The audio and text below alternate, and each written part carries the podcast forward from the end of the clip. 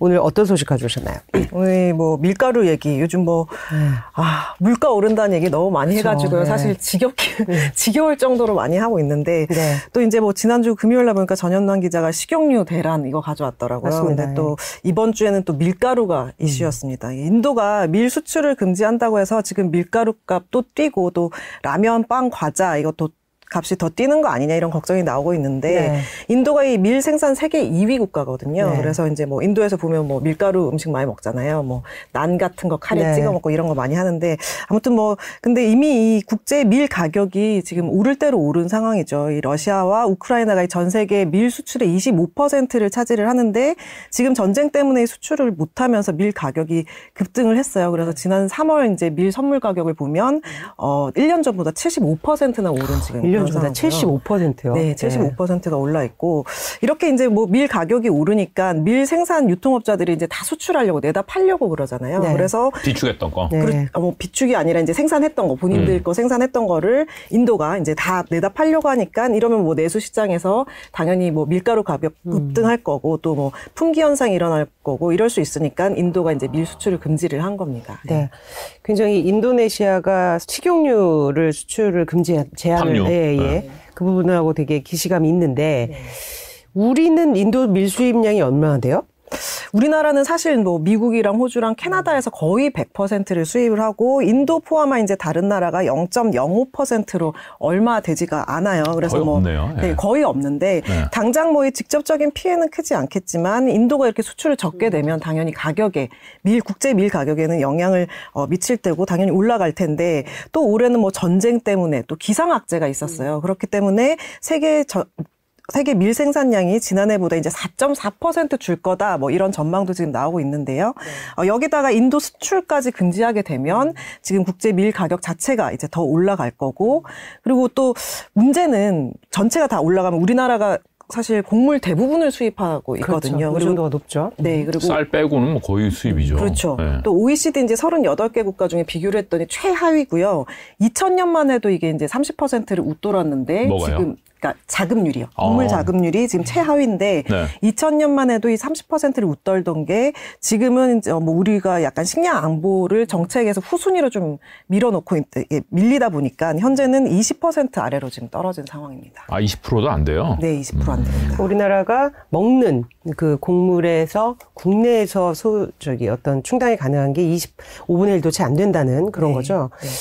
그러면 인도 직접적인 영향은 없는데 그래도 이제 밀가루 가격이 추가적으로 좀 오를 수 있는 요인은 될 것 같아요. 네, 식품업계가 지금 이제 비축해 놓은 게 7월부터 9월까지 정도 음. 네. 어, 분량이 지금 비축이 돼 있어요. 하지만 뭐 우크라 사태가 지금 우크라이나 사태가 이제 장기화되고 또 뭐 인도 수출 금지 같은 이런 악재가 또 계속 터질 수 있잖아요. 곡물 또 자국 보호주의 그쵸. 뭐 이런 게 나오면 이런 게 어디서 어떻게 나올지 모르죠. 그렇죠. 또 이 오를 수밖에 없는 상황인데 그게 계속이 되면 그래서 이 소비 심리가 벌써 반영이 돼서 지금 이 매- 마트에 밀가루 매대에 밀가루가 없다고 해요. 사진을 좀 보여주시면 저희 이제 8시 뉴스에 나갔던 진짜로요? 내용인데 네. 어, 저렇게 텅텅 빈 이미 벌써 다 사갔어요. 이게 주말에 나온 뉴스인데 주말에 다 그 뉴스 뜨자마자 아, 한국의 소비자들 빠르시군요. 네, 다 이게 사간 어. 모습이고 네. 또 이렇게 되면 밀가루로 만든 음식이 다 올라갈 텐데 우크라이나 사태로 이미 이제 국수나 라면 가격이 1년 전보다 10에서 20% 뛰었는데 네. 또 이렇게 되면 앞으로 더 뛸 가능성이 높고 요. 음. 다만 이제 추경호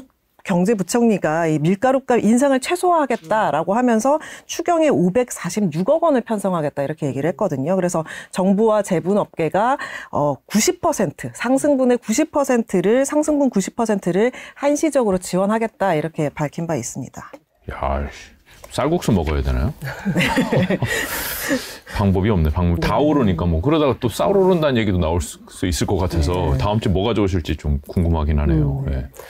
진짜 그 인도나 인도네시아, 그러니까 식량 보호주의를 좀 우선시하는 분위기가 아주 뚜렷이 감지가 돼요, 그죠? 네, 그렇습니다. 그 식량뿐 아니라 자원, 자원을 보유한 국가들이 최근에 이제 뭐 수출을 중단하거나 아니면 비축을 확대하는 모습을 지금 보이고 있는데요. 인도에 앞서서 이미 인도네시아 말씀하신 대로 올해 들어서 팜유도 네. 했었고요. 석탄도 지금 수출을 금지한 적이 1월에 한 번 있어요. 그래서 지난달 이제 팜유 수출 금지한다고 할 때는 또 외부에서 뭐 국제 식용유값 이러면 오른다라고 비판까지 나왔는데 인도네시아 대통령이 꿈쩍도 하지 않고 이 팜유 최대 최대 생산국이거든요. 팜유 최대 생산국에서 식용유 품귀 현상이 아이러니다라고 하면서 꿈쩍도 안 하는 그런 모습을 보였고요. 이뿐만 아니라 뭐 이집트도 3개월간 뭐 밀, 콩 같은 이런 주요 곡물 수출을 중단을 했고요. 터키와 아르헨티나, 세르비아도 이미 수출을 금지하거나 검토하고 있는 상황입니다. 이거 뭐가 있어야지 우리는 뭐 우리라도 우리도 뭘 안 해 뭐 이런 거 할 수 있는데 우리는 있나요? 뭐 없죠. 우리는 쌀 조금만 기다릴까요? 야, 이거 그래도 우리 수입만 하는 입장에서 뭐, 뭐 대책이 좀 있어야 되는데 대책이 네. 없네요. 그러니까 네. 좀 약간 이게 대비책이 있어야 될 텐데 점점 이제 식량 보호주의, 뭐 내수 시장 우선 공급 이런 분위기 이걸 원칙으로 삼는 나라들이 계속 나오고 있는데요. 우리나라는 사실 특히 이 원자재나 원재료 이런 게 너무 부족한 나라인데 자원으로 따지면 사실 흑수저 중에 흑수저다 이렇게 볼 수 있잖아요. 네. 근데 또 뭐 사실 좀 그런 걸 좀 생각해봐야 되는 게 지난해 왜 요소수 대란 때문에 음, 음. 네, 좀 깨달은 것도 있고 한데 뭔가 이 자원에 대한 뭐 철저한 계획이나 아니면 뭐 이쪽에서 펑크가 났을 경우에는 뭐 plan B를 좀 세워놓는다던가 이런 게 조금 필요할 수 있어서 위험 요소가 사실 너무 많아서요. 그래서 조금 이 좀 보시고 멀스터치를 보시고 계시다면 사실 정부에서 네. 굉장히 매번 반복되는 이슈예요. 이제 네. 다변화, 뭐 자급률 높이는 거 이게 이제 요소수 사태 때 네. 또는 옛날에 그 불화수소 사태 때 이럴 때마다 계속 이제 반복이 되는데 그렇죠. 그래서 결국은 일부 이제 해소도 되긴 하지만 지금 뭐 흙수저란 표현을 쓰셨지만 기본적으로 이제 그러니까요. 예, 존재량 자체가 적다 보니 네. 한계가 좀 있는 것 같습니다. 그러다 보니까 지금 이런 우크라이나 사태라든지 외부 변수가 이렇게 복합적으로 닥쳐올 때 우리가 굉장히 충격을 더 받게 되는 것 같아서 우려스럽습니다. 근데 지금 우리만 이런 부족 현상이 아니에요. 지금 각국에서 여러 부족 현상에 대한 뉴스가 요새 굉장히 많아요. 그러겠죠. 뭐 예. 밀값 오르는 거 우리 것만 오르는 거 아니니까. 다 미국은 그러겠죠. 뭐. 미국은 왜 진짜 분유 대란이 나는 건가요? 네, 그 사실 경제대국 1위인 그 네. 미국에서 분유가 없어서 난리다 이런 얘기가 지금 분유에는 밀가루는 안 들어가죠. 네, 분유는 우유죠, 우유. 네. 우유죠. 네. 근데 지난 2월에 이제 네. 미국 최대 분유 회사 에보트사에서 이게 미국 공급의 지금 80%를 차지하는 회사거든요. 네. 여기서 이제 어 여기 여기 분유를 먹은 뒤에 세균 감염으로 영유아가 지금 두 명이 사망하는 사건이 있었어요. 그래서 음. 어 이게 이제 그 이후에 이제 대규모 리 리콜 사태랑 음. 뭐또 코로나로 인한 공급망 차질 요런 것도 다 이제 어 겹치면서 분유 네. 재고가 지금 떨어져서 분유 대란이 일어난 건데 음. 3월부터 시작했는데 아직까지 해결을 못 하고 지금 오히려 더 심화되는 모습을 보이고 있어요. 두 달이나 지났네요. 네, 지금 사진을 좀 보여주시면 네. 지금 마트 사진인데요. 저렇게 음. 아까 저막 밀가루랑 겹치죠. 이거는 미국 분유입니다. 음. 미국 분유 저렇게 매대가 텅텅 빈 모습. 아, 그러니까 에보트가 시장 1위 업체인데 그거 리콜한다고 다 빼니까 네. 다른 업체들이 그걸 채워줘야 되는데 그게 안 되는 거군요. 그게 안 되는 거죠. 음. 그래서 지금 미국 전역의 분유 제품이 이제 43%가 지금 품절 상태다. 그러니까 마트 100곳 중에 43곳은 분유가 없다는 뜻입니다. 아예. 네. 애기 엄마들 바쁘겠네요. 저 그렇죠. 사실 이제. 분유는 이거 이제 사실 아기들한테는 아주 필수 소비재인데. 그렇죠. 네. 필수죠. 예. 네. 그러니까 그렇죠. 어찌 보면 이걸 확보하려고 굉장히 힘들겠어요. 그죠? 네. 이거 밀가루보다 훨씬 중요한 거잖아요. 네. 그래서 이제 뭐 지금 월마트나 코스트코 같은 업체들이 1인당 구매량을 제한을 하고 있고 네. 또 이제 뭐 미국 같은 미국 아, 특히 이제 뭐 미국은 한국보다 알러지가 조금 많은 아이들 아, 네. 알러지가 많아서 또 네네. 희소 유전병 이런 앓는 아이들에게 맞는 이 특수 분유가 좀 많이 생산되는 네. 편인데요. 음. 이 특수 분유를 먹지 않으면 정확하게 말해서 일반 유제품이든 단백질을 먹게 되면 음. 피를 토하거나 뭐 이런 경우가 있대요. 그래서 꼭 이 특수 분유를 먹어야 그쵸, 그쵸. 하는데 지금 이런 특수 분유가 지금 태부족인 아. 상태고요. 그래서 이제 부모들이 뭐 음. 4시간 차를 몰고 가가지고 분 유를 구하고 있는 상황이고 음. 일부는 이제 뭐 인터넷에 그런 게 떠던데요. 분유를 직접 만드는 법 이런 게 인터넷에서 떠들어서 이걸 가지고 만들기도 하는데 네. 사실 이거에 제조하면 영양분이 맞지가 않아서 네. 불균형 때문에 예, 어, 상당히 영양 불균형이 있을 수 있고요. 또 이게 집에서 만들다 보면 또 이게 세균 감염 이런 게 있으니까 전문가들은 절대 그렇게 하지 말라라고 경고할 정도라고 합니다. 이거 수입 미국 입장에서는 이거 수입해야 되는 거 아닌가요?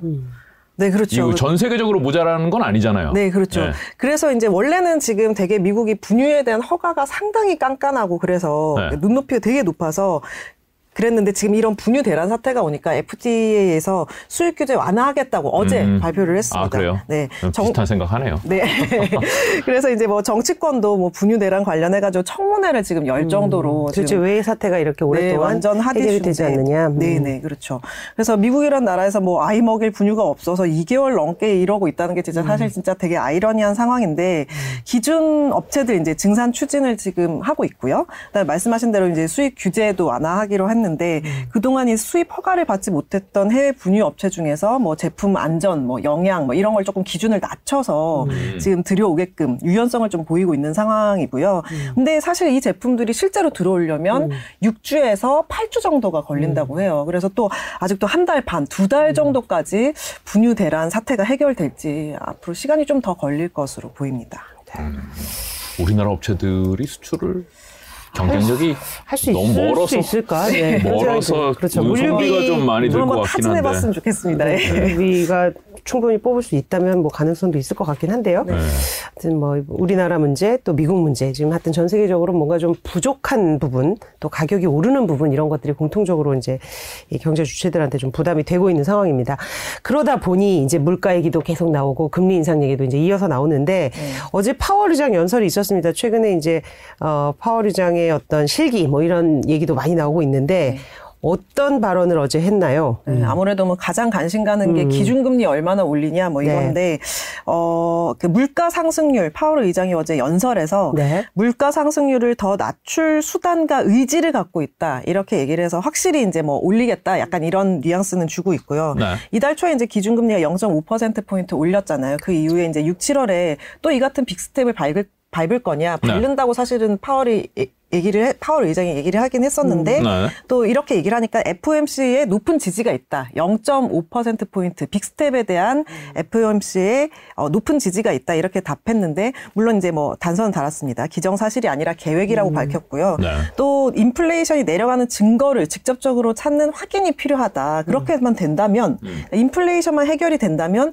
금리 인상 속도 늦출 수도 있다. 뭐 이건 당연한 얘기지만 당연한 얘기 근데 아니에요? 이 말인 즉슨 인플레이션 내려가는 것이 직접 안 보이면 나는 계속 올리겠다. 우리는 계속 올리겠다. 이게 하락의 증거가 보일 때까지 금리 높이는 걸 멈추지 않겠다. 또 이렇게 한번 더 얘기를 했어요. 네. 그래서 계속 올리겠다는 얘기고요. 그러니까 인플레이션 내려가지 않으면 또 이제 중국 봉쇄가 이제 한동안 유지가 되고 또 유지가 될 거다라고 얘기를 했고 우크라이나 전쟁 여파가 오랜 기간 지속될 것으로 보인다. 이렇게 분석 하고 있다. 이렇게 네. 이런 말들을 했습니다. 그러니까 지금 이제 이 상황이 빨리 해결이 안 될 수도 있다라는 걸 생각하고선 금리 정책을 하겠다. 뭐 이렇게 그렇죠, 들리는 그렇죠. 거네요. 네. 예. 딱 내려가는 지표가 정확하게 딱 증거가 보이지 않으면 무조건 올린다. 뭐 이런 얘기인 거죠. 네. 증시는 어떻게 반응했죠? 네, 이 이제 파월 의장이 인플레이션 억제 의지를 이제 재확인했다 이런 거에 지금 상승 마감을 했는데요. 다우 지수는 네, 1점 원래 근데 이렇게 되면 또 억제 의지를 밝히면 내려갈 때도 있는데 또 이번에는 알 수가 아, 알 없어요. 수가 없어요. 네. 그동안 이제 많이 내려간 거에 대한 그런 부담도 있는 것 같고요. 네, 네. 그래서 상승 마감을 했는데 다우 지수는 1.34% 올랐고요. 네. S&P 500 지수는 2 2.02% 올랐고요. 나스닥 지수는 2.76% 이렇게 올랐습니다. 네. 많이 올랐네요. 네, 오늘 그래서 우리장도 뭐 시작을 뭐 상승으로 했고 환율도 조금 큰 폭으로 하락했던데 어쨌든 당분간 하여튼 변동성이 큰 장세가 예상이 됩니다. 네, 오늘 한정 기자 고맙습니다. 잘 들었습니다. 감사합니다.